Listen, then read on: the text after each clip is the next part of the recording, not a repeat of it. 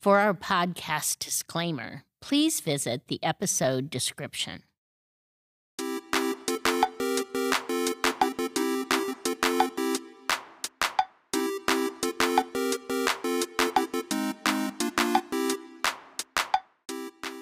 Thanks so much for listening to What the Heck is Happening in HR. I'm glad you're back to chat with us.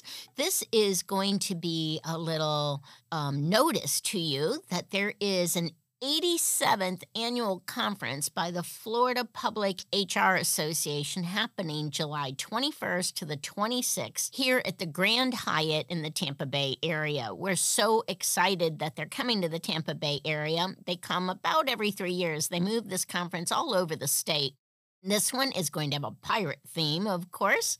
They have keynote speakers, they have a pre conference, they have uh, sessions throughout the day. You can work on a certification. It really has some amazing speakers. Uh, you might even know one of them, uh, but you will be able to learn just a lot about what's happening there. And I'll give you a little insight. The one I'm talking about is going to be about change management and employee communications and the importance of it in HR.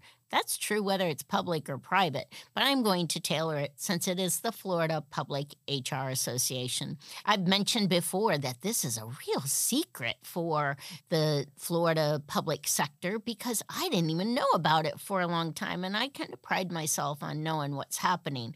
So I do hope that everyone who's in the public sector and in HR, or if you're interested in learning more about the public sector, that you will head to the Tampa Bay area to the Grand Hyatt July 21st to the 26th with your best pirate gear.